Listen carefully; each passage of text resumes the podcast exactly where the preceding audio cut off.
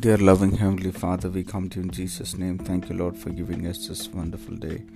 Thank you for your presence which was with us in the previous day. We pray that you will bless this day, Lord, that your mighty hand of blessing and protection will be upon us. Yes, Lord, we pray that your presence will go ahead of us today and lead us and show us the way. Thank you for the word which you have given to us for today, Lord. Yes, Lord, you want to present the church as a glorious church holy, blameless, and pure. Lord, we pray that the church will be cleansed by your blood, Lord. That the church, Lord, will be made into your likeness, Lord, into your image, transformed into your image. Help us, Lord, to be like you. Lord, prepare us as good brides, Lord.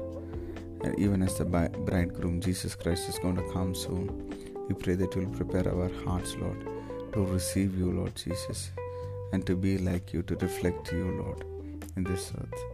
We thank you, Lord Jesus. We give you glory. We give you honor and praise. In Jesus' matchless name we pray. Amen. May God bless you, dear ones. Have a wonderful day ahead.